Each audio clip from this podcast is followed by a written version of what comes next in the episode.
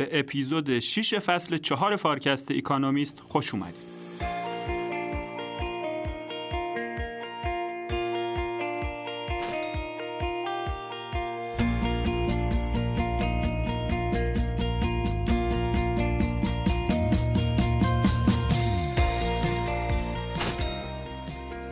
عزیز فارکست سلام. امروز می‌خوایم مجله اکانومیست 13 اوت رو براتون پوشش بدیم. مقاله برگزیده بخش کسب و کار مجله رو مثل همیشه دکتر فاطمی برامون توضیح دادن. دکتر فرهاد نیلی هم دو تا از مقاله های جالب بخش مالی و اقتصادی رو بررسی کردن. و زحمت پوشش مقالات علم و فناوری مجله به دوش دکتر حسین بود.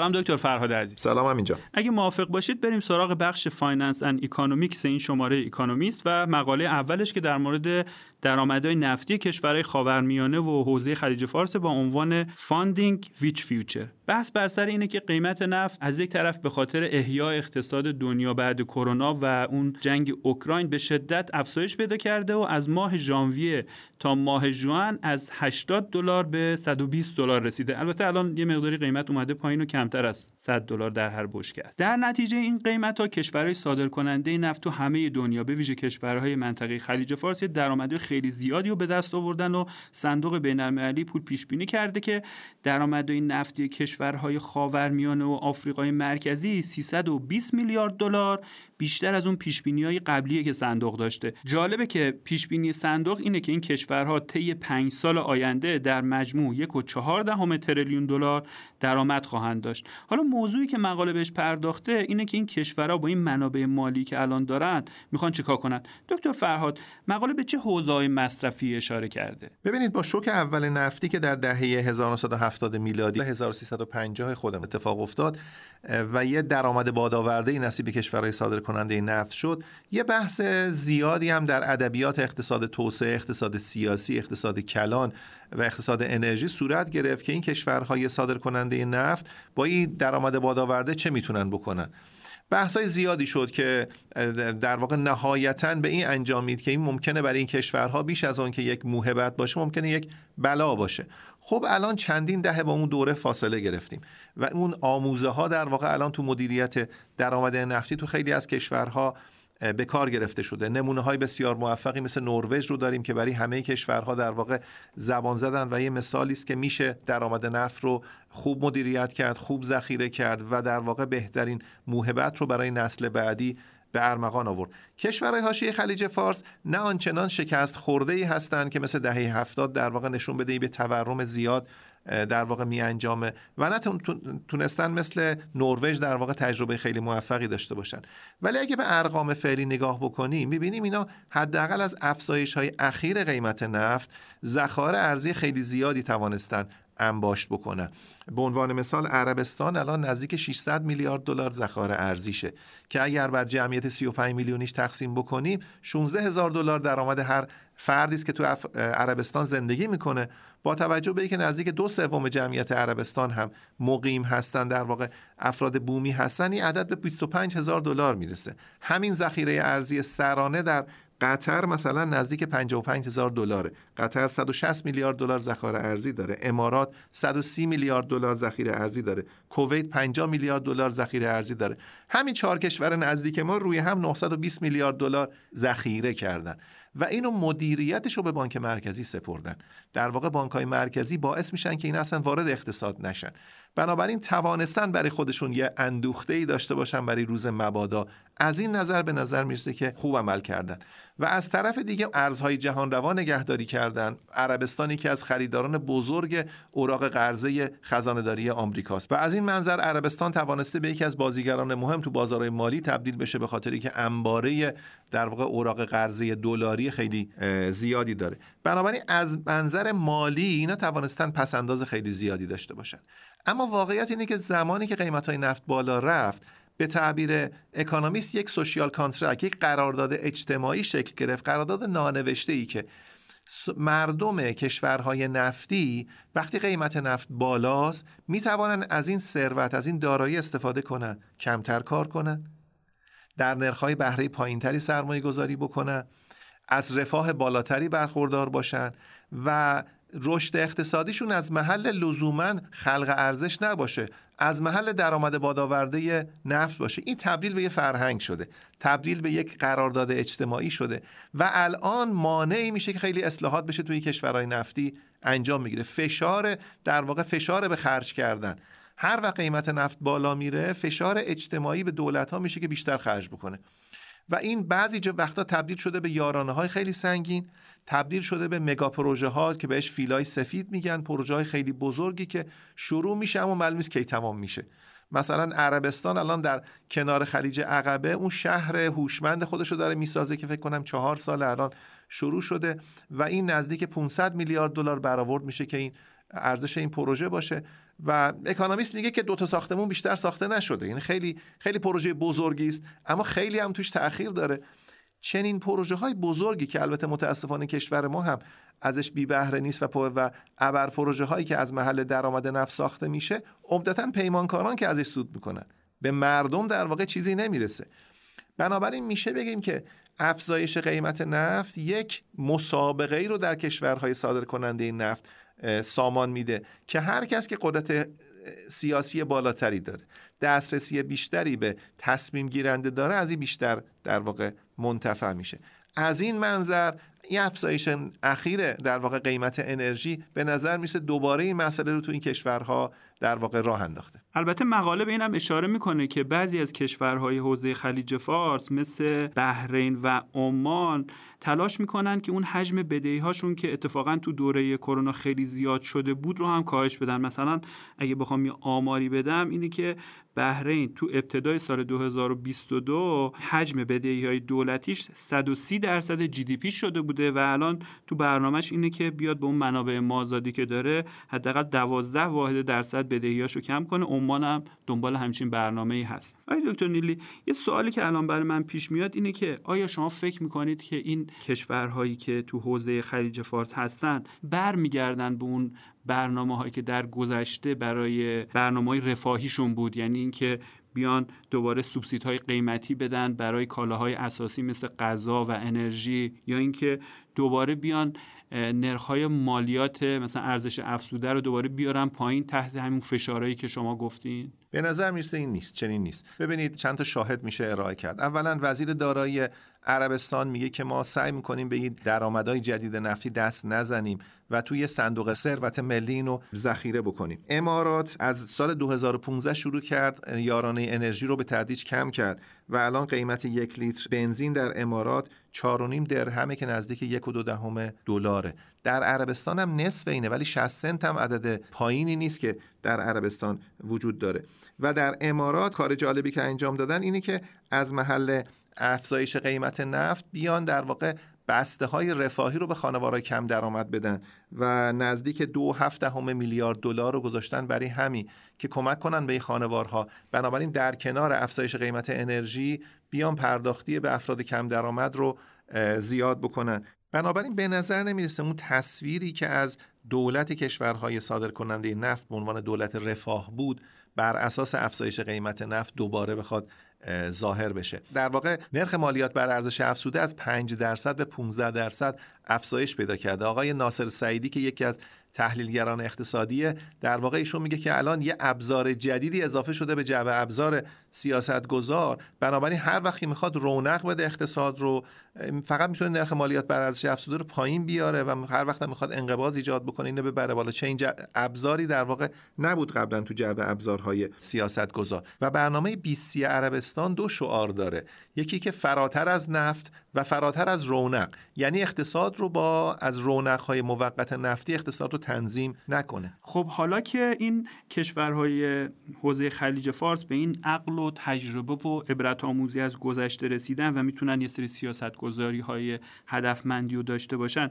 می‌تونیم بگیم که اون پروژه های عظیم جاه طلبانه مثل همون شهر هوشمندی که اسمشو گذاشتن نوئم اینا هم می‌تونه تکمیل بشه و به ثمر برسه؟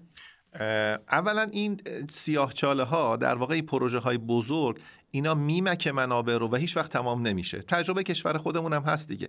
همزمان با اینکه پروژه می‌خواد تمام بشه ده تا پروژه جدید شروع میشه. بنابراین این در واقع مکشی که اتفاق میفته این ولعی که بهش در واقع اثر سیری ناپذیری هم میگن وراسیتی افکت این سیری ناپذیری در واقع همیشه هست. مثل تشنه است که با آب شور خودشو می‌خواد در واقع سیراب بکنه این بیشتر تشنه میشه. نه چنین چیزی نیست. الان چند تا مثال اکونومیست ارائه می‌کنه. اولا عربستان مثلا برای که بخواد با امارات رقابت بکنه یه مرکز مالی درست کرد. در واقع یه شهری درست کرد که مرکز مالی بود. هیچ بانکی حاضر نشد بره اونجا.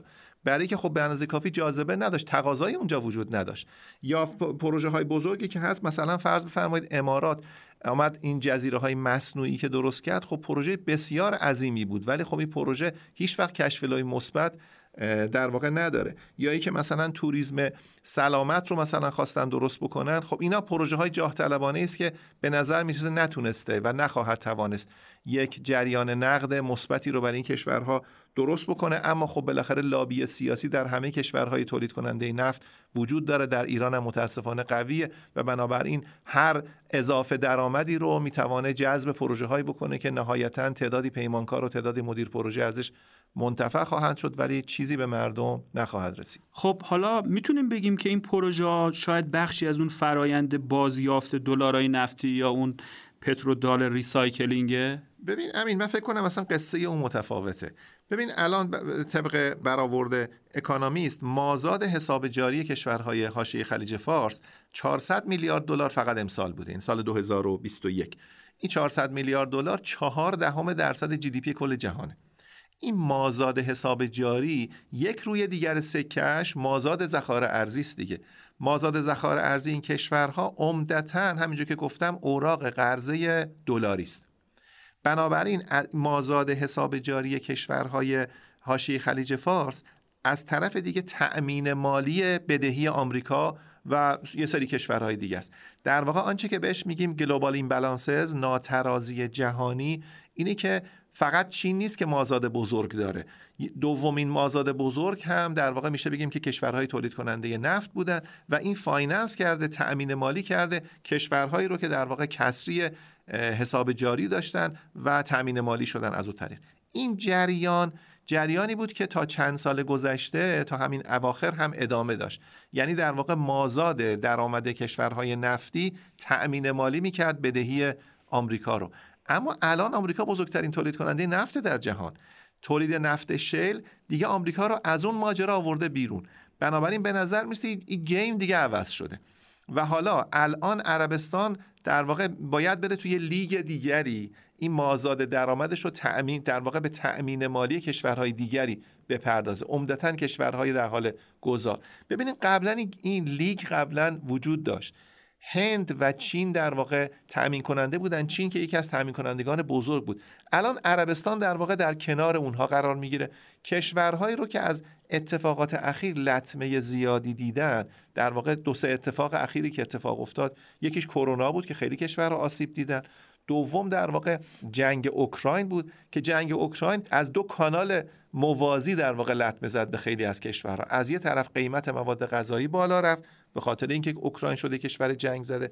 از طرف دیگه قیمت انرژی رفت بالا به خاطر تحریمایی که اتفاق افتاد و روسیه در واقع عرضه انرژی رو کم کرد. بنابراین کشورهای زیادی آسیب دیدن. خاطرتون هست سه اپیزود قبل فکر کنم راجع به 59 کشور اقتصاد شکننده خانم دکتر محمودزاده توضیح دادن کشورهای مثل مصر مثل سریلانکا مثل پاکستان مثل غنا مثل آرژانتین اینا لطمه های بزرگ دیدن. اما کشورهای صادر کننده نفت درسته که از محل افزایش قیمت غذا لطمه دیدن اما افزایش قیمت انرژی انقدر بزرگ بود که اون زیان رو در واقع جبران کرد. بنابراین عربستان در واقع الان کشوری است که از این وضعیت سود کرده. نه تنها عربستان کل کشورهای حاشیه خلیج فارس سود کردن. بازنگری اخیری که توی آوریل 2022 انجام گرفت در تمام این کشورها نسبت به بازنگری اکتبر 2021 تورم این کشورها کاهش پیدا کرده رشد این کشورها افزایش پیدا کرده بدهی این کشورها کاهش پیدا کرده. بنابراین اینا برندگان اتفاقات اخیر هستند این برندگان که سرآمدشون عربستان هست الان در واقع به یه تأمین مالی کننده کشورهای ضعیف تبدیل شدن. سریلانکا که یکی از بزرگترین بازندگان بوده الان عربستان به یه تامین مالی کننده تبدیل شده. بنابراین اون game قبلی عوض شده. دلارهای نفتی به این شکل دیگه recycle نمیشه. منظور از recycle اینه. برمیگشت به آمریکا. الان دیگه بر نمیگرده به آمریکا. بنابراین re، recycle نمیشه. loop در واقع به نظر می‌رسه که الان حلقه حلقه بازی هست و حلقه بسته قبلی دیگه اون game ش عوض شده. به نظرم این موضوع هم از منظر اقتصاد بین الملل هم از منظر اقتصاد سیاسی و هم از منظر اقتصاد مالی و هم جغرافیای سیاسی جهان. موضوع جذاب و جالبی است که میشه بعدا تو اپیزودهای بعدی بهش بپردازیم. البته آقای دکتر توی مقاله جایی اشاره می‌کنه که عربستان امارات توی این فرایند recycling که اشاره کردید میانو به کشورهای در حال توسعه و فقیر مثل همین سریلانکا و امثال هم قرض میدن. یعنی کاری که الان تو این سالهای اخیر ما شاهدیم که هند و چین هم داره این کارو می‌کنه. یعنی اون نقش سنتی که کشورهای پیشرفته و توسعه یافته در کنار سازمانهای بین‌المللی مثل بانک جهانی داشتن ایفا می‌کردن الان این سری بازیگرهای بزرگ جدیدی هم داره. دقیقا. ببینید اتفاقی که بعد از جنگ جهانی دوم افتاد که در واقع بازسازی که نیاز بود بشه کشورهایی که آسیب دیدن از جنگ جهانی دوم بانک جهانی برای همون تأسیس شد دیگه. اما الان مازادی که در چین شکل گرفته که بزرگترین مازاد جهانی است. مازادی که در کشورهای تولید کننده نفت شکل گرفته بسیار بزرگتر از منابعی است که بانک جهانی می‌توانه تأمین کنه و می‌توانه در واقع وام بده. بنابراین بازیگران جدیدی وارد بازی تأمین مالی بین الملل شدن و عربستان الان نقشش در واقع تغییر پیدا کرده. اینکه چقدر تو این تغییر بازی عربستان فعال بوده خودش تصمیم گرفته که از تأمین مالی کننده آمریکا به تأمین مالی کننده کشورهای در حال توسعه تغییر پیدا کنه یا اینکه تغییر نقش آمریکا از وارد کننده نفت به بزرگترین تولید کننده نفت و دسترسی به نفت شل این ماجرا رو کلید زده قابل بررسی است. اما به حال بازی عوض شده و الان نقش او تامین مالی کنندگان سنتی همینجور که گفتید کمرنگ شده با ورود این بازیگران جدید به بازی تامین مالی بین‌المللی. جالب مقاله آخرین پاراگرافش رو اینطوری نوشته که ممکنه این آخرین فرصت آخرین اپورتونیتی برای اقتصادهای نفتی باشه. میگه چون این افزایش قیمت های نفت یه انگیزه زیادی و تو دنیا به ویژه تو کشور غربی ایجاد کرده که وابستگی به این سوختا رو تا جای ممکن کم کنن از قول یک کارشناس کویتی میگه که به وضعیت آسیب پذیر اروپا تو شرایط موجود نگاه کنید میگه بعید می‌دونم تو آینده همچین شرایطی دوباره تکرار بشه.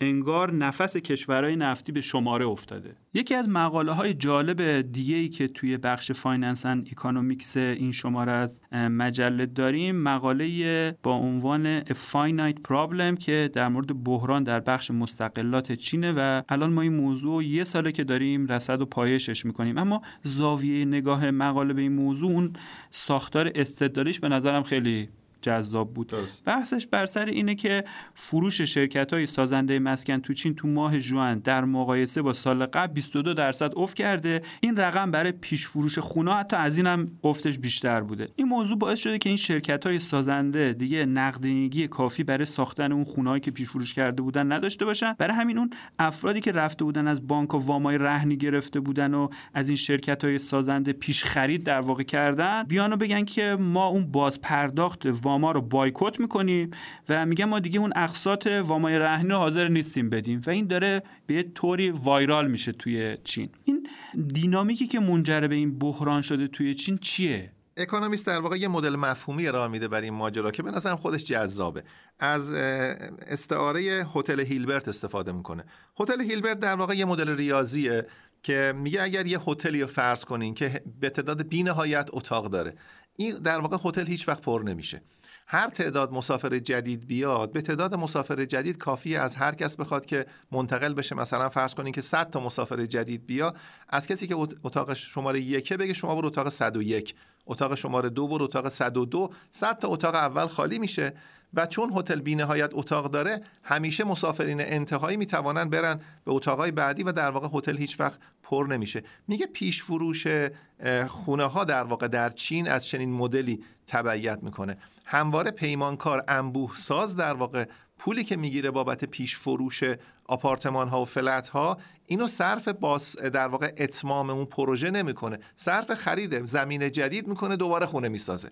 بنابراین همواره در واقع اینا تو دست خودشون تعداد بسیار زیادی خونه و آپارتمان دارن که دارن می‌سازن. پولو از مردم گرفتن اما پروژه جلو نمیره. در واقع رقمی که میده خیلی جالبه 6 میلیارد متر مربع الان حجم پروژه هایی که پیمانکارا و انبوهسازهای چینی دارن می‌سازن و ظرف سه سال این کار باید بره جلو. الان نصفش در واقع انجام گرفته. بنابراین 3 میلیارد متر مربع در دست ساخته و مردم به تدریج متوجه شدن که پیمانکارا پول از اینا می‌گیرن. اما خونه پیشرفتی نداره متناسب با پولی که مردم می‌پردازن. تا اینجای ماجرا اتفاقی که تو ایران هم کم و بیش اتفاق افتاده. اما این خونه ها از محل وام رهنی در واقع در واقع مردم از محل وام رهنی دارن پیش خرید می‌کنن خونه ها رو. این اتفاقی است که تو ایران برعکس افتاده. بانک به مردم وام نمیدن که پیش خرید بکنن. بانک به انبوه ساز وام میدن که در واقع بسازه. بنابراین در سمت عرضه وام میدن که البته انتخاب خوبی نبوده ولی به حال تو ایران مکانیزم اصلا متفاوته.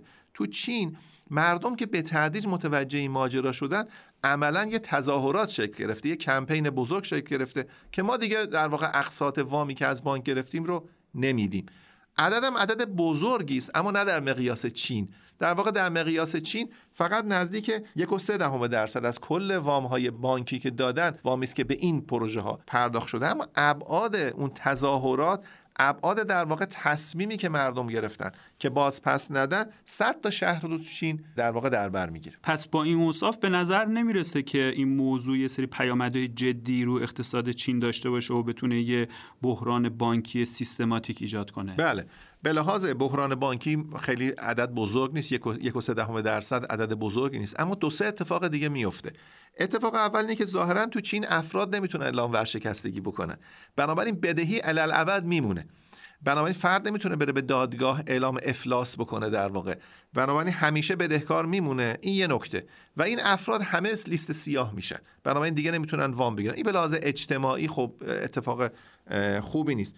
دومی که اکانومیست میگه خب سطح اعتماد عمومی خیلی پایین میاد. دیگه مردم اعتماد نمی‌کنن به این مسئله. بنابراین اون اتفاقی که قبلا بود اون مثلثی که بین بانک انبوه ساز و خریدار بود این مثلث دیگه به هم میریزه. خب حالا چطوری میشه از این چرخی شوم یا اون ویچ سرکلی که توضیح دادین نجات پیدا کرد؟ فکر کنم باید دولت یه مداخله بکنه. آره دولت های محلی مداخله کردن. دو تا شرکت دولتی در واقع یه صندوق نجات درست کردن که بیان کمک کنن. اما صندوق نجات احتیاج به پول نقد داره که بتوانه همین چرخه معیوب رو بیاد مشکلش رو حل بکنه. و دولت های محلی تو چین حداقل آنچه که برابر تحلیل اکانومیست این قدرت نقدینگی کافی رو ندارن که بتونن چنین کاری رو بکنن.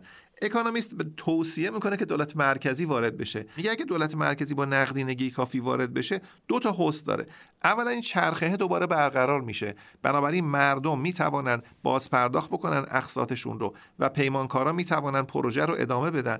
از طرف دیگر هم اعتماد شکست خورده برمیگرده و از طریق کشفلوی که ایجاد میشه در واقع هم وضعیت بانکها ترمیم میشه هم وضعیت انبوه سازا و هم مردم می‌توانن اقساط خودشون رو باز پرداخت بکنن. یه نکته جالب میگه هتل هیلبرت بی نهایت اتاق داشت اما تقاضا برای مسکن در چین خیلی بالاست اما بی نهایت نیست. بنابراین این پروژه راه حلش راه حل مداخله گران است. از طریق بازار به تنهایی حل نمیشه. در واقع یه جور مارکت فیلیر یه خطای بازاره. بله یه شکستی بوده که در واقع اینجا از طریق خود بازار حل نمیشه و مداخله دولت لازمه. دکتر فرهاد عزیز بسیار ممنونم از پوشش دقیق و بسیار مفید بخش اقتصادی و مالی این شما ممنونم جان برای منم گفتگوی لذت بخش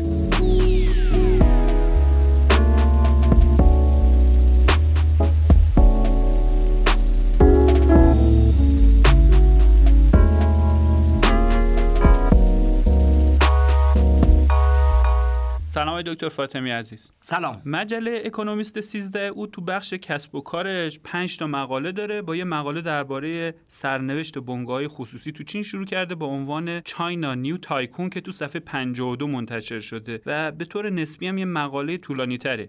مقاله اول اشاره می‌کنه به اون سختگیری های دولت چین رو شرکت های اینترنتی خصوصی مثل همین شرکت علی بابا که حالا یه قول تجارت الکترونیکی تو دنیا محسوب میشه و میگه که شرکت علی بابا تو چهار اوت اعلام کرده که درآمدهای فصلیش برای اولین بار از زمان تأسیسش توی فصل دوم سال 2022 کم شده. شرکت فرعی مهم علی بابا هم که یه شرکتی به نام انت گروپ هم اعلام کرده که اونجا اصلا سودا حتی افت کرده. به نظر می‌رسه مقاله همین موضوع انگار دستمایه این کرده که به سرنوشت شرکت های خصوصی تو چین بپردازه و نویسنده مقاله میگه با وجود اینکه اون وضعیت شرکت های خصوصی مثل علی بابا در حال خراب شدنه اما تصویر کلی بخش خصوصی تو چین یه چیز متفاوت تریه یه مقدار پیچیده تر از این حرف هست. اتفاقا تو همین سال جاری شرکت های خصوصی تو چین تا حالا تونستن تو آی پی هاشون در حدود 58 میلیارد دلار جذب منابع مالی داشته باشن اما همین رقم تو آمریکا 19 میلیارد دلاره و تو هنگ کنگ هم فقط 5 میلیارد دلار بوده. بنابراین به نظر می‌رسه که یه سری قول جدید تجاری تو چین دارن ظهور می‌کنن که جایگزین اون قولای تجاری قدیمی مثل همون علی بابا و اینها میشن که اینا تمرکزشون رو حوزه‌های جدیدیه. مقاله میگه حوزه‌ای مثل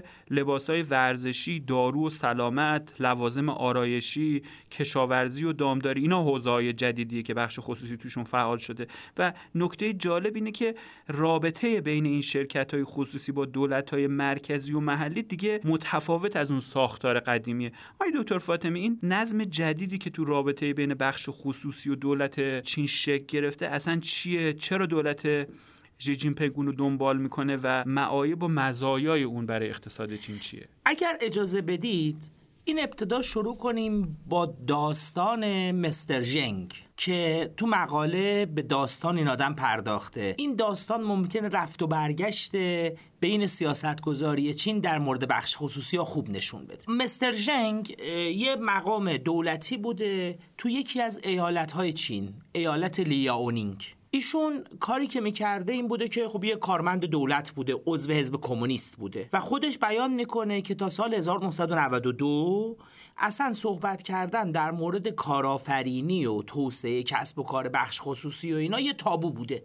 کسی در موردش خیلی حرف نمی‌زده و کسی هم اگه این کارو می‌کرده نگاه خیلی روی پایین بهش صورت می‌گرفته. ژنگ میگه در اون سال عملا دنگ شیاوپینگ اومد یه سیاست جدید رو اعلام کرد. گفت ما تو چین می‌خوایم تغییرات به وجود بیاریم. زمانشه که هر کسی بره کسب و کار برای خودش ایجاد کنه. و حتی به اعضای حزب کمونیست هم اجازه داده شده بود برن کسب و کارهای خودش راه بندازن. ژنگ تو اون سال به اتفاق همسرش و خواهرش یه مغازه کوچیک راه میندازه که این مغازه کارش واردات لباس از هنگ کنگ بوده و فروشش توی چین. سال 96 به فاصله چهار سال سیاست حزب دوباره تغییر می‌کنه و حزب میگه که نه الان دیگه اعضای حزب کمونیست و کسایی که در از پست دارن تو دولت نمی‌تونن کسب و کار داشته باشن. آقای ژنگ تو اون لحظه تصمیم می‌گیره کسب و کار دولت کسب و کار خصوصیش ادامه بده و از شغل دولتش استفا بده. یعنی یه تغییر اونجا اتفاق میفته و یه چرخش خیلی کوتاه در فاصله چهار سال سیاست های حزب تغییر می‌کنه. عین همین چرخش توی چند سال اخیرم مجددا اتفاق میفته. یعنی مجددا. شرکت های tech خیلی خیلی رشد کردن بخش خصوصی رشد کرد. چین از بعضی جنبه نگران شد که تو فارکست های قبلی بهش پرداختی. به ویژه توی cloud computing توی محاسبات ابری توی ساخت تراشه های الکترونیکی و صنایع دیگه ای که احساس کرد مهمه. و تکنولوژی ممکنه اون رو بتونه پیش ببره. و مجددا شروع کرد محدودیت ایجاد کردن. قبلا هم گفتیم تو همین مقاله بهش اشاره می‌کنه که تعدادی زیادی کمپانی دولتی ایجاد شدن که شروع کردن خرید سهام توی این بنگاه خصوصی. اگه بخوایم به عدد نگاه بکنیم سال 2017 این تعداد بوده هلوش 5 تا. تا سال 2021 می‌رسه به هلوش 49 تا 50 تا. یعنی الان 49 تا 50 تا شرکت دولتی چینی هستن. که تو شرکت های کلیدی در از نوآور میرن سهام می‌خرن. یعنی دولت چین یه تغییر روی کرده تو بعضی از سهام بعضی از شرکت ها دولت چین یه تغییر روی کرده تو بعضی از شرکت ها شروع کرده. همونجوری که شما فرمودید بعضی از صنایع را ظاهرا زیاد دخالت توش نمی‌کنه مونتا تو بعضی از صنایع نگران شده. و این رفت و برگشت بین شرکت هایی که توسط دولت کنترل میشن و شرکت هایی که توسط بخش خصوصی کنترل میشن تو این سالا تو چین همواره مشاهده شده. انگار یه حرکتی بین ماویسم و اقتصاد بازار حالا تو جنبه های مختلف یه پینگ اینجا وجود داره. البته هیچ وقت اون سر طیف ماویست کامل نرفت. منتها اینکه کنترل شرکت های خصوصی را هم دولت تلاش کنه توش نقش داشته باشه. با سهام کوچیک با عضو هیئت مدیره و اونا رو هدایت کنه همچنان به نظر میاد یه وسوسه حداقل هست و بعضی از جامعه اجرایی شد. مقاله تلاش می‌کنه بگه چین هیچ وقت اون چین ماویست نمیشه. احتمالا حرکتش به سمت بازار آزادم ادامه میده و به این خاطر در انتها مجددا مثال آقای ژنگا می‌زنه. میگه آقای جنگ که تو اون سال شغل دولتشو برای مغازه کوچیک رها کرد الان شرکتی داره به اسم جالا اگه اسمشو درست اسپل کنم J A L A که تقریبا 8000 نفر کارمند داره.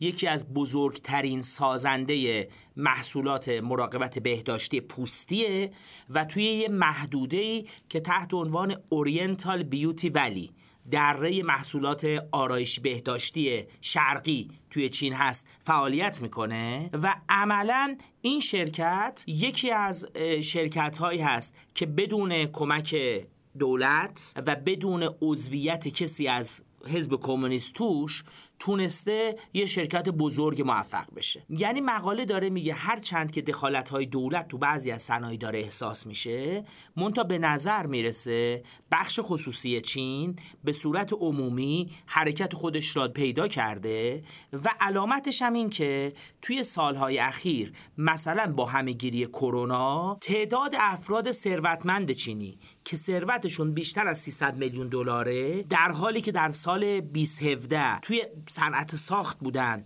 بعد از اون توی ساختمان بودن و بعد از اون توی IT الان سه تا شرکتی که بیشترین سهم دارن از این تعداد افراد شده ساخت و ساز کارخونه ای manufacturing بعد اومده healthcare و pharmaceutical یعنی میگه این صنعت همچنان داره از فضای بخش بازار و اینیشیشن های بخش بازار علامت می‌گیره و جالبه. تو information technology اگر سال 2017 دوازده نفر بودن با ثروت بالای 300 میلیون دلار الان این تعداد به سه یا چهار نفر رسیده. یعنی تو IT به نظر میاد این محدود شده فعالیت. منتها تو زمینه های دیگه مثل غذا مثل finance مثل صنعت ساخت و ساز property و صنعت در اصل معدن و فلزات اساسی به نظر میاد چینیا همچنان دارن بخش خصوصی را توسعه میدن و نهایتا اینکه به هر حال همواره trade-off ی وجود داره بین کنترل دولت و آزاد داشتن بخش خصوصی و ایجاد رشد اقتصادی از اون طرف و حتی دولتی مثل چین که به نظر میاد مسیرش رو تو این مسیر پیدا کرده همچنان بین این دو سر طیف در رفت و اومده به تناسب شرایط در جهانی بین المللی و اختزاعات صنعت خودش. همچنان بعضی اوقات طرفدارای مداخله دولتی برنده میشن و می‌تونن پیش ببرن. بعض اوقات کسایی که طرفدار توسعه بخش خصوصی هستن و توی این مسیر دارن حرکت می‌کنن. البته مقاله به حال سعی کرده نگاه امیدوار کننده ای با داشته باشه و بگه رشد چین از طریق رشد بخش خصوصی همچنان تداوم پیدا می‌کنه. این فراز و نشیبایی که برای شرکت های خصوصی چینی به خاطر این مداخله های دولت اتفاق افتاده مورد جالبی و به نظرم علا رقم اون انتقادایی که تو مقالم مطرح شده باید منتظر ببونیم ببینیم چه نتیجه هایی در پایان به دنبال داره و سرنوشت این قولای بازرگانی جدید این نیو تایکونزی که میگه با حمایت دولت اون رشد سریع و برقاسایی که دارن تجربه می‌کنن چی میشه؟ مقاله دوم درباره فناوری دفاعی و ارتباط نزدیکتر سیلیکون ولی و پنتاگون تو آمریکا. عنوان مقاله که تو صفحه 54 منتشر شدم اینه Can Tech Reshape Pentagon مقاله داره میگه که این سفر اخیر خانم نانسی پلوسی به تایوان اون عکس عملای چین و مانورای نظامی که انجام داد از یک طرف و جنگ اوکراین هم از طرف دیگه باعث شده که اون فاصله ای که از زمان جنگ ویتنام بین بخش دفاعی و بخش فناوری و به طور خاص همین IT توی آمریکا به وجود آمده بود داره کم کم از بین میره و خیلی از این شرکت های بزرگ فناوری آمریکا مثل همین مایکروسافت و گوگل و آمازون و اپل و اوراکل و اینا دارن تو پروژه های بزرگ دفاعی تو آمریکا با پنتاگون به اشکال مختلفی مشارکت می‌کنن. مقاله ضمن اینکه افزایش تنش‌های ژئوپلیتیک و به عنوان یه دلیل مهم همکاری سیلیکون ولی و پنتاگون میاره به یک عامل دومی هم اشاره می‌کنه که میگه اون تکنولوژی. آقای دکتر فاطمی چه ارتباطی وجود داره بین تکنولوژی و نزدیکتر شدن بین پنتاگون و سیلیکون ولی. نگاه کنید مجددا اگه بخوایم یه نگاه تاریخی داشته باشیم بعد از جنگ ویتنام به طور خاص یه در اصل یک همدلی ضد جنگ تو فضای دانشگاهی و تکنولوژی آمریکا رخ داده بود. به نوعی که مثلا مقاله میگه توی کلاس های درس و توی اتاقای اساتید دانشگاه استنفورد یه همدلی بود در مورد اینکه نباید به موضوعاتی که به جنگ کمک می‌کنه در از مشارکت داشت. حتی تو سال 2018 کارمندای گوگل اعتصاب کردند در مقابل یه قراردادی که گوگل داشت میبست با پنتاگون در مورد یه قرارداد محاسبات ابری و گوگل از اون قرارداد اومد بیرون. به نظر میاد این فضا داره تغییر می‌کنه. یادمون بیاد قبلا بسیاری از تکنولوژی ها قبل از اون وقایعی که داریم میگیم حاصل همکاری و سرمایه گذاری اولیه صنایع دفاعی بود. میگه همه این داستانی که دنیا اتفاق افتاده احتمالا جنگ روسیه کمک کرده احتمالا ترسی که مجددا از قطبی شدن نیروها تو جهان اتفاق افتاده داره کمک می‌کنه مجددا بیگتکا دارن نزدیک میشن به پنتاگون. این هم شرکت های بیگتکا داره تغییر میده هم مسلما صنایع دفاعی داره تغییر میده. چرا؟ چون تکنولوژی های نوع AI cloud computing و این تکنولوژی ها داره میاد اونجا. در واقع کار به جایی رسیده که آلفابت که شرکت که مالک گوگل آمازون مایکروسافت و اوراکل دارن یه پروژه 9 میلیارد دلاری 5 ساله بین خودشون تقسیم می‌کنن. پروژه چیه؟ پروژه عنوانش از Pentagon's Joint Warfighting Cloud Capability یعنی پنتاگون داره کار می‌کنه در مورد توانایی های جنگ تو فضای ابری و میشه مقاله به موارد دیگه اشاره می‌کنه. از حوصله بحث ما خارجه. منتها اشاره می‌کنه که مثلا از طریق شبیه سازی کامپیوتری شبیه سازی شده اتفاق وقوع جنگ بین کشورهای مختلف و مثلا شبیه سازی کردن که اگر چین با آمریکا وارد جنگ بشه چه کسی می‌تونه تو این فضا پیروز بشه؟ با قبل از اینکه به این در از تکنولوژی ها وابسته بشن شبیه سازی ها نشون داده احتمالا چین می‌تونه پیروز اون جنگ باشه. و پنتاگون داره تلاش می‌کنه با دستیابی تکنولوژی های جدید احتمال برد خودش رو افزایش بده. این بحث واقعیتش یه بخشی از داوریش داوری اخلاقی فردی افراد که چه مقدار علاقمندن تو فضاهایی کار کنن که فضا به جنگ کمک می‌کنه یا از جنگ دور می‌کنه. مونتا نمیشه پوشیده داشت که همواره یکی از منشه اصلی توسعه های تکنولوژی تو دنیا سنوات مختلف نیازهای دفاعی بوده و خیلی از در از تکنولوژی های جدید با پولایی که صنایع دفاعی به در از تکنولوژی و بنگاه های تکنولوژی تزریق کردن توسعه پیدا کرده. اینم به حال یه روند جدیدیه که تو فضایی که امروز دنیا به سمتش میره به نظر میاد وجود دارن و نباید نمیشه فراموش کرد که صنایع دفاع آمریکا یک چیزی حول و حوش یک تریلیون دلار از سال 2016 تا الان توی قراردادهای دفاعی غیر سنتی‌شون سرمایه گذاری کردن.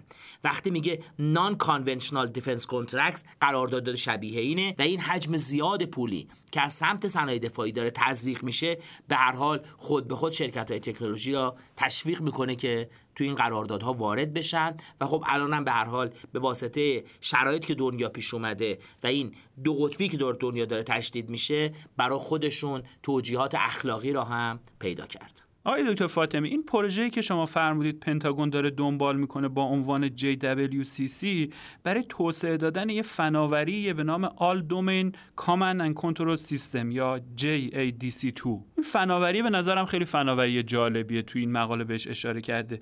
میگه که همونطوری که این هوش مصنوعی توی خیلی از صنایع در واقع رفته و اونها رو disrupt کرده وارد صنایع دفاعی و نظامی هم شده و سلاح‌ها و اون ادوات جنگی و از همه اونها مهمتر اون سیستمای فرماندهی و کنترل همون command and control سیستما رو به یه ترتیبی تغییر داده که میشه الان یه تعداد زیادی از اسلحه ها و اون ابزارهای نظامی و به صورت real time به همدیگه اینا رو در واقع وصلشون کرد.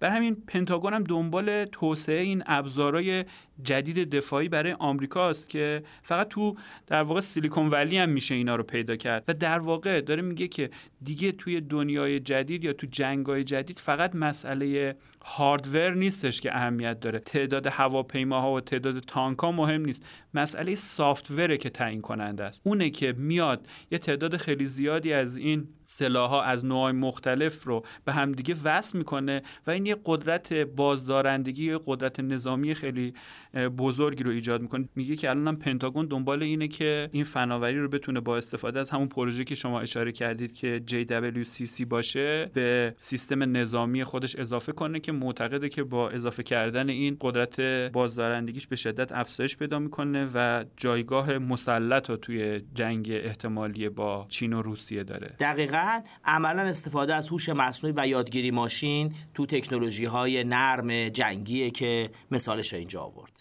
اتفاقا کتابی که تحت عنوان اصر هوش مصنوعی تو اپیزود دوازدهم فارکست کتاب پوشش دادیم و کتابی بود که کسینجر اشمیت و همکارشون نوشته بودن. عملا به یه بخشی از این موضوعات هم پرداخته. کسایی که علاقه مندن هم می‌تونن کتاب ببینن همون بخش فارکست کتاب رو گوش بدن. خب مقاله سوم هم در مورد فناوری های زیستی یا همون بایوتکنولوژی و به وضعیت شرکت های توسعه دهنده واکسن و داروی کرونا و به طور خاص انگار به بایونتک پرداخته. عنوان مقاله هم اینه More cash, stat. و در صفحه 55 هم منتشر شده. مقاله با این شروع می‌کنه که شرکت بایونتک که در کنار فایزر اولین شرکت های دارویی بودن که با اون تکنولوژی mRNA واکسن کرونا رو توسعه دادن و تونستن تو سالهای 2020 و 2021 یه منابع مالی خیلی زیادی رو جذب کنن امسال با کنترل بیماری کرونا واکسینه شدن یه تعداد زیادی از مردم با یک کاهش فروش حدود 40 درصدی تو سه ماهه دوم 2022 مواجه شدن و ارزش سهامشون هم 9 درصد کم شده. آقای دکتر دلیل این افتی که ما الان داریم تو شرکت های دارویی به طور کلی می‌بینیم که این شرکت بایونتک هم یه نمونه از اون هست چیه؟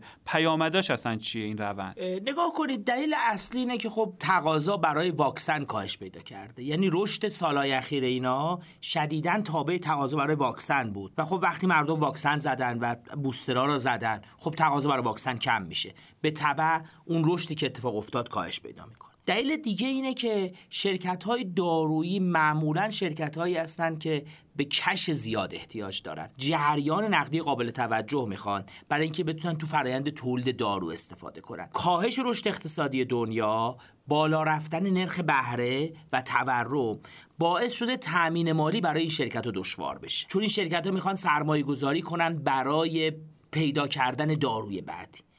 این دو تا عامل عامل دو عامل اصلی در از کوچک شدن این شرکت ها یا کاهش ارزش این شرکت ها هستند و در حالی که مثلا نزدک به نسبت اوجی که تو سال 2021 داشت تو سال 2022 تقریبا 20 درصد شاخصش افتاد کاهش تو این شرکت ها تقریبا 30 درصد بوده یعنی کوچیک شدن در از سهام این شرکت ها از متوسط شرکت های بورسی نزدک بیشتر بوده و خب این شرکت ها کوچیک شدن و خب یه سریشون از گردونه خارج شدن. چه اتفاقی داره بعد از این میفته؟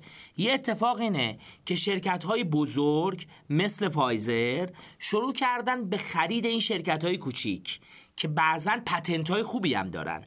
که ممکنه پتنتاشون تا 10 سال 15 سال دیگه معتبر باشه منتها دیگه توان مالی ادامه رو ندارن. و به طور خاص فایزر که تونست سال قبل 37 میلیارد دلار از فروش در اصل دارو و واکسن مرتبط با کرونا دریافت کنه تو یه معامله 5 و 4 دهم میلیارد دلار برای یکی از این شرکت پول داده و عملا به نظر میاد الان فرصتی شده که شرکت های داروسازی بزرگ بتونن شرکت های کوچیک را خریداری کنند و بگیرن. البته مقاله میگه بایونتک هنوز زمانش نشده چون بایونتک هرچند که الان سهامش تقریبا 50 درصد به نسبت اوج خودش افت کرده منتها همچنان پنج برابر ارزشش بیش است. زمانی که کرونا شروع شد. احتمالا شرکت های داروسازی منتظر میمونند شرکت های تکنولوژیکی شبیه بایونتک بیشتر از ارزششون بیفته و بعد نسبت به تملک اونها و خریداری اونها اقدام بکنن به هر حال یه دینامیکیه که تو صنعت دارو تو این دو ساله اتفاق افتاده و باید ببینیم که حالا بعد از اینکه یه خورده رشد اقتصادی دنیا برگشت و یه مقداری شرایط عادی تر شد کدوم از این شرکت های در کوچیک استارتاپی توسعه دهنده واکسن و دارو می‌تونن به حیات خودشون ادامه بدن. آقای دکتر فاطمی عزیز ممنونم از وقتی که گذاشتید و مقالات مهم بخش کسب و کار این شماره اکونومیستم مثل همیشه به خوبی برامون توضیح داد. خیلی متشکرم. منم خیلی خوشحالم خدمت شما بودم. از صدای خشدارم تو این هفته عذرخواهی می‌کنم.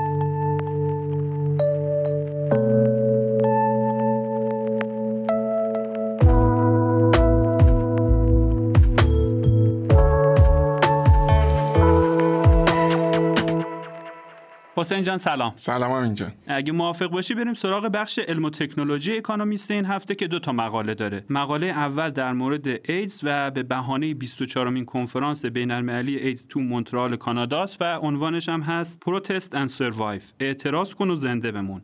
به نظرم خیلی تیتر جذابیه. نویسنده مقاله مدعیه که علیرغم موانعی که وجود داره میشه HIV رو در واقع شکستش داد اما نیاز داره به صبر و پول. حسین جان مقاله چطوری همچین نتیجه رو گرفته؟ آره مقاله شروعش از اینجا هستش که از پیشرفتای خیره کننده ای که اتفاق افتاده واقعا در مقابله با بیماری ایدز صحبت می‌کنه و بعد به سمت جلوتر که میره یه مقدار از دور شدن انگار تمرکز توجهات به این بیماری صحبت می‌کنه که یه مقداری نگرانی هایی رو ایجاد می‌کنه. خب قسمت خوب, خوب قضیه و اون پیشرفتایی که اتفاق افتاده به نظر اصلا قابل انکار نمیاد. و اکونومیست هم بحث رو با اونجا شروع می‌کنه. میگه گذشته خیلی دوری نبود. من خودم هم یادم دوره نوجوانی ما واقعا در تمام جهان یه بحرانی ایجاد شد با شیوع بیماری ایدز. ولی خب از سال 2004 ظاهرا یعنی از سال 83 خودمون میشه دیگه اگه اشتباه نکنم میزان مرگ ناشی از ایدز به طور پیوسته افت داشته تا الان که هستیم. یادآوری می‌کنه اکونومیست که در واقع تعداد افرادی که دارن الان با ویروس اچ زندگی می‌کنن عددش 38 میلیون نفره این عدد عدد کوچیکی نیست و رو به افزایش هم هست. منتها در نظر بگیریم که این افزایشه در واقع بیشتر از اینکه نگران کننده باشه یه چیز خوشایندیه. معنیش این هستش که افرادی هستند که به اچ مبتلا هستند ولی دارن زندگی می‌کنن. دارن یه زندگی کاملا میشه گفت در واقع عادی و حتی سلامت به معنی اینکه درگیر مشکلی نیستن و دارن به زندگی خودشون ادامه میدن. مرگ و میر ناشی از این بیماری خب افت کرده. البته تا به الان کل عدد فوتهای ناشی از ایدز رو نگاه کنیم عدد بزرگی است حدود 40 میلیون نفر تا به حال در اثر ایدز جان خودشون از دست دادن که از این تعداد حدود 650 هزار نفرش هم همین سال گذشته میلادی یعنی 2021 از دنیا رفتن. حالا میشه نتیجه بگیریم که اون آمار ابتلا هم داره کم میشه؟ ببین آره یعنی مشخصا اتفاقا تو کشورهای فقیر و با درآمد متوسط نرخ ابتلا به بیماری ایدز رو به کاهش بوده. از چند در همین چند سال گذشته نرخش رو به کاهش بوده و این در واقع ولی از اون ورم خب در واقع افرادی هستند که همچنان دارن به خاطر این بیماری جان خودشون از دست میدن. حالا بخوایم برگردیم به موضوع. اشاره کردیم دیگه. یه نگرانی که ایجاد شده کاهش سرمایه گذاری روی مبارزه با ایدز بوده. در واقع از سال 2018 مشخصا مجموع سرمایه گذاری که حالا تو اشکال مختلفش دیگه برای مبارزه با ایدز شده که شامل کارهای تحقیق و توسعه میشه شامل درمانهای دارویی میشه و غیره در واقع با یک افت نه افت زیادی ولی به هر حال افت بوده. یعنی از سال 2018 تا آخرین آماری که برای 2021 وجود داره داریم می‌بینیم که سرمایه گذاری داره افت پیدا می‌کنه. اشاره می‌کنه ایکانومیست دور از در واقع ذهن هم نیست عجیب هم نیست که به هر حال می‌بینیم نهادهای بهداشتی توی این دو سه سال اخیر انقدر روی مسئله کرونا تمرکز داشتند که شاید به هر حال باعث شده خیلی از بیماری های جدی دیگری از جمله ایدز خورده توجه و وقتی میگیم توجه منظورمون سرمایه گذاری هم هست روشون کمتر بشه. افت سال به سال موارد ابتلا توی سال 2021 که آخرین سالیه که آمار براش داریم سال گذشته کمترین نرخ از 2016 بعد داشته. اینم خودش یه هشداری داره به ما میده دیگه. یعنی انگار افت ابتلا داره کاهش پیدا می‌کنه. آیا مقاله اشاره کرده به این موضوع که علت اون کاهش سرمایه گذاری چیه؟ آره یعنی یه بخششو که میگه خب به خاطر ماجرایی که تو همین سالهای اخیر کرونا ایجاد کرده انگار که سرمایه گذاری و توجهات یه مقدار زیادیش معطوف کرونا شده هرچند اینم اشاره بکنیم همین ماجرای واکسیناسیون کرونا که هممون ازش منتفع شدیم و دیدیم که چقدر چیز موثری بوده اثر مثبت هم گذاشته ظاهرا الهام بخش بوده برای اینکه بخوان با متخصصین مقابله با ایدز بخوان از اون الهام بگیرن برای اینکه مقابله با ایدز بخوان بکنن. اینکه کجاها در واقع این کاهش سرمایه گذاری بیشتر خودشو نشون داده اونقدر گویا توی مقاله تا جایی که من دیدم بیان نشده. ولی خب تو قسمت های مختلف خودش رو نشون داده. ببینید مثلا درمان دارویی که برای ایدز الان درمان رایجش هست یعنی دو تا شکل داره ظاهرا. یک مرحله مرحله هستش که افراد به نظرشون میاد که در معرض این ویروس قرار گرفتن که یه دوره دارویی رو میگذرونن که چه بسا تو همون مرحله اول بتونن قضیه رو جمع بکنن. بعد که دیگه قطعی میشه که فرد مبتلا شده به بیماری ایدز یعنی دیگه سطح ویروس در بدنش به یه مقدار قابل توجهی رسیده یک روش درمان دارویی هست که به اسم ART معروف هستش. حالا اختصاریش جوره مثل آرت هم میشه که انتی رترووایرال دراگ تراپی در واقع اختصاری اون هست. از اون استفاده می‌کنن. اون روش در واقع مانع از تکثیر ویروس تو بدن میشه. یعنی به سیستم ایمنی امکان میده خودش رو ترمیم کنه از تخریب بیشتر جلوگیری بکنه. و اون انجمنی که اصلی هستش که در واقع تشکیل شده شما اشاره کردین 24 مین اجلاسشون تو مونترال بوده. خب از سال 1980 فکر کنم دهه 1980 اینا اجلاس برگزار می‌کنن. حالا جالبه توی همین مونترال سال 1989 که این اجلاس رو برگزار می‌کردن ظاهرا این اجلاس داشته برگزار می‌شد با حضور متخصصین. بعد بیماران در مبتلایی به ایدز میان در واقع انگار به هم می‌زنن اجلاس رو میگن ما هم باید اینجا حرفمون شنیده بشه. چیزی نیست که فقط به حضور متخصصین باشه. و این حرفم شنیده میشه واقعا. یعنی شاید اونجا که میگه اعتراض کنید که توی عنوان مقاله هم میگه انگار می‌خواد یه جوری بگه این اعتراضه رو باید ادامه هم بدین که توجهات از ایدز دور نشه. اونجا اومدن اعتراض کردن و از اونجا به بعد دیگه داره الان اجلاس با حضور متخصصین هستن توش. فعالان مبارزه با ایدز فعالان اجتماعی مبارزه با ایدز توش هستن و خود بیماران هم در واقع اونجا حضور دارن. اینا یه سری در واقع شعار حالا بهش میگن ولی شعاراشون جالبه. حالا شعارهای کمیه هدف گذاری توشه. فقط یه بیان چند تا کلمه نیست که مثلا مثل حالا حالت کرونا که کرونا رو شکست بدهیم نمی‌دونم این اینجوری نیست. عدد توش داره. یه مثلا شاید اولین شعاری که اینا داشتن که حالا بیشتر میشه اسمش رو هدف گذاری گذاشت سه تا پنج بوده. یعنی حالا یا سه تا پنج بوده در حقیقت. هدف این بوده که تا سال 2005 سه میلیون نفر تحت این درمانی که گفتیم ART درمان دارویی بتونن قرار بگیرن. جدیدترین هدف گذاری که کردن برای سال 2025 بوده که تو سال 2021 این هدف گذاری انجام شده. عنوان این یکی شعاره 95 95 95 به چه معنی؟ میگن ما می‌خوایم که تا سال 2025 95 درصد افرادی که به ایدز مبتلا هستند بدونن که مبتلا هستن چون خودش یه مسئله ایه. آگاهی داشتن نسبت به ابتلا. از اون تعدادی که حالا آگاه شدن 95 درصدشون تحت درمان دارویی ایارتی قرار بگیرن. از اون افرادی که تحت درمان ایارتی قرار می‌گیرن 95 درصدشون وضعیتشون در اثر درمان بهبود پیدا کنه مشخص. یعنی اینکه در واقع میزان غلظت یا تراکم ویروس اچ تو بدنشون کاهش پیدا بکنه. چیزی که در واقع داره اکونومیست نسبت بهش هشدار میده این هستش که به نظر میاد که این هدف برخلاف خیلی از هدف گذاری های قبلی که به دست اومده از جمله اون هدف سه تا پنجی که گفتیم خب اون هدف رو بهش رسیدن. به نظر میاد اینجا شرایط به سمتی نمیره که این هدف برآورده بشه. یه چیزی که الان برای من سوال شد اینه که ما از درمان صحبت کردیم اما برای من الان این روشن نیستش که آیا این درمان ها منجر به سلامتی کامل اون فردی که مبتلا به بیماری شده میشه یا نه؟ ببینید اینجوری که من متوجه شدم اینطوری در واقع این درمان ایارتی که ازش صحبت می‌کنن به کسانی که مبتلای به ایدز هستن کمک می‌کنه که یک زندگی طولانی و بدون مشکل داشته باشن. یعنی که با عوارض بیماری ایدز درگیر نباشند و زودتر از سن معمولی که در واقع حالا امید به زندگی هم هست به طور میانگین از دنیا نرن. منتها یه مسئله اینجا وجود داره. همین درمان ایارتی که صحبت کردیم یک چالشی که داره اینه که این داروها وقتی ظاهرا روی ویروس اچ اثر می‌کنن که این ویروس در شکل به اصطلاح بیدار یا فعال خودش قرار داشته باشه. مشکل چیه؟ مشکل اینه که ظاهرا این اتفاق میفته که وقتی یک نفری مبتلایی به ایدز میشه ویروس اچ میاد. اون سلولایی که در واقع اونها رو هدف قرار داده و به عفونت رو بهشون منتقل کرده به صورت خاموش به اصطلاح یا دورمنت توی تعدادی از این سلول ها باقی میمونه. طرف انگار که ایدز دیگه نداره ولی اون اچ سر جاشه و انگار که یه چیز خفته که می‌تونه بیدار بشه. و درمان ART فقط در حالت بیدار می‌تونه روش اثر داشته باشه. این یه جریان پژوهشی رو ایجاد کرده برای درمانهایی به اصطلاح جایگزین یا حالا شاید مکمل برای ART که بتونن در واقع یه جوری مقابله بکنن با این اثر ماندگاری که HIV روی سلول ها در بدن باقی می‌گذاره.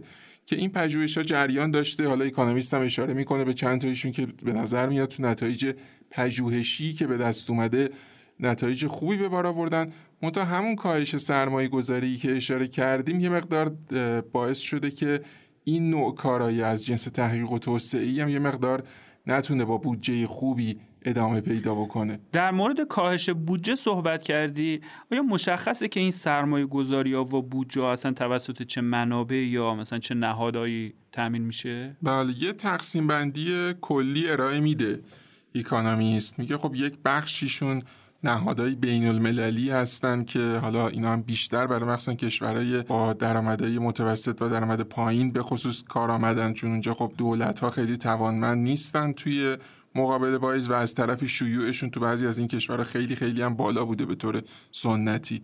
یه بخشیش نهادهایی هستن که داخل هر کشوری فعالیت دارن و حالا به روشهایی که متناسب با عامل گسترش ایدز توی اون کشورشون توضیح نحوه گسترش ایدز هم کشور به کشور فرق می‌کنه منطقه به منطقه فرق می‌کنه. یک سریشون اونها هستن و خب حالا به طور خاص هم نهادهای امریکایی در مستقر در ایالات متحده که حالا هم برای داخل خود آمریکا و هم کشورهای دیگه روی این قضیه کار کردن و سرمایه گذاری کردن رو هم تفکیک می‌کنه. مجموع این هاست که میگیم در واقع توی از سال 2018 روند افزایشی که از سالهای قبل داشته رو به کاهش گذاشته. وگرنه تک به تک اینا بعضا افزایش های جزئی هم داشته.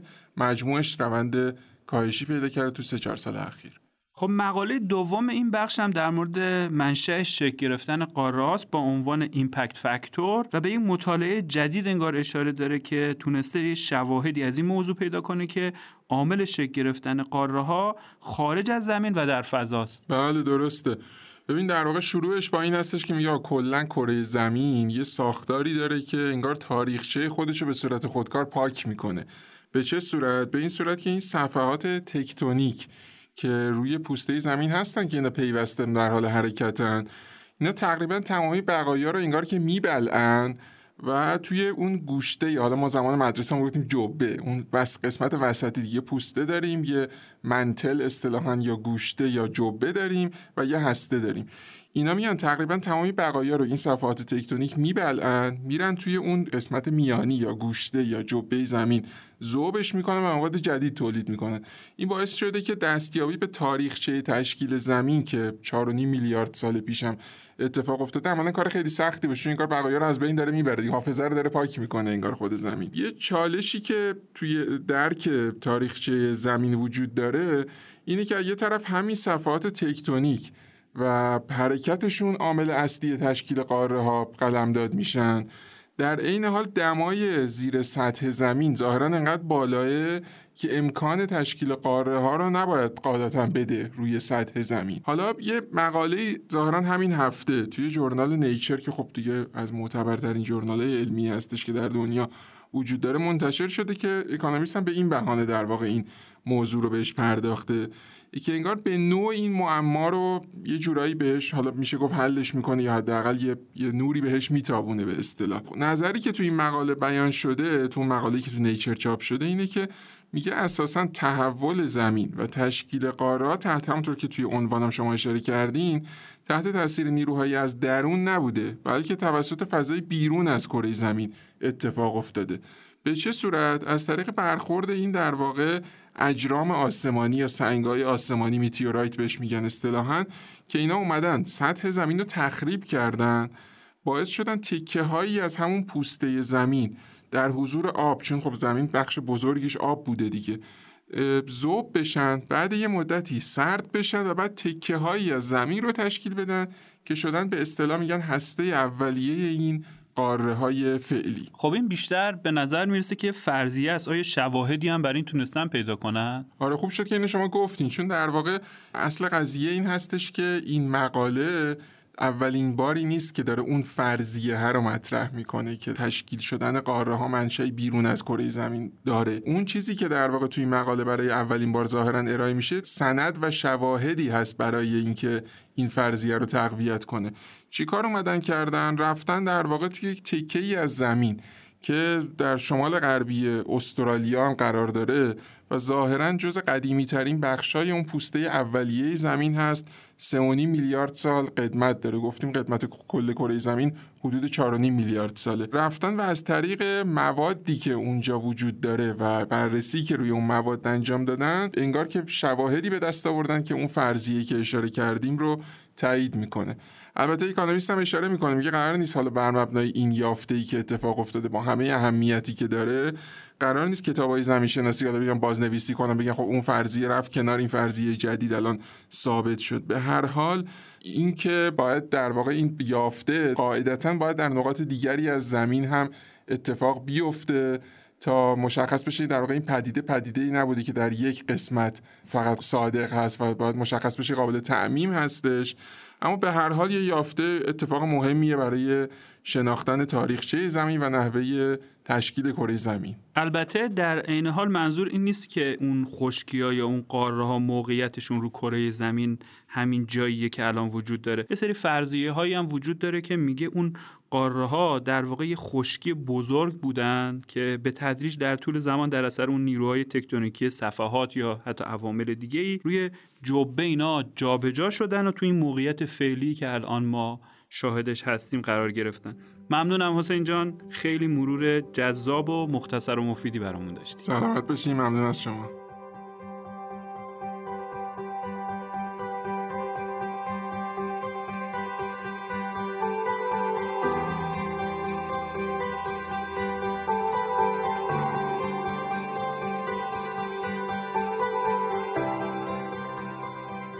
از اینکه تا پایان این قسمت ما رو شنیدین بسیار ممنونم و مثل همیشه مشتاق شنیدن نظراتتون هستیم.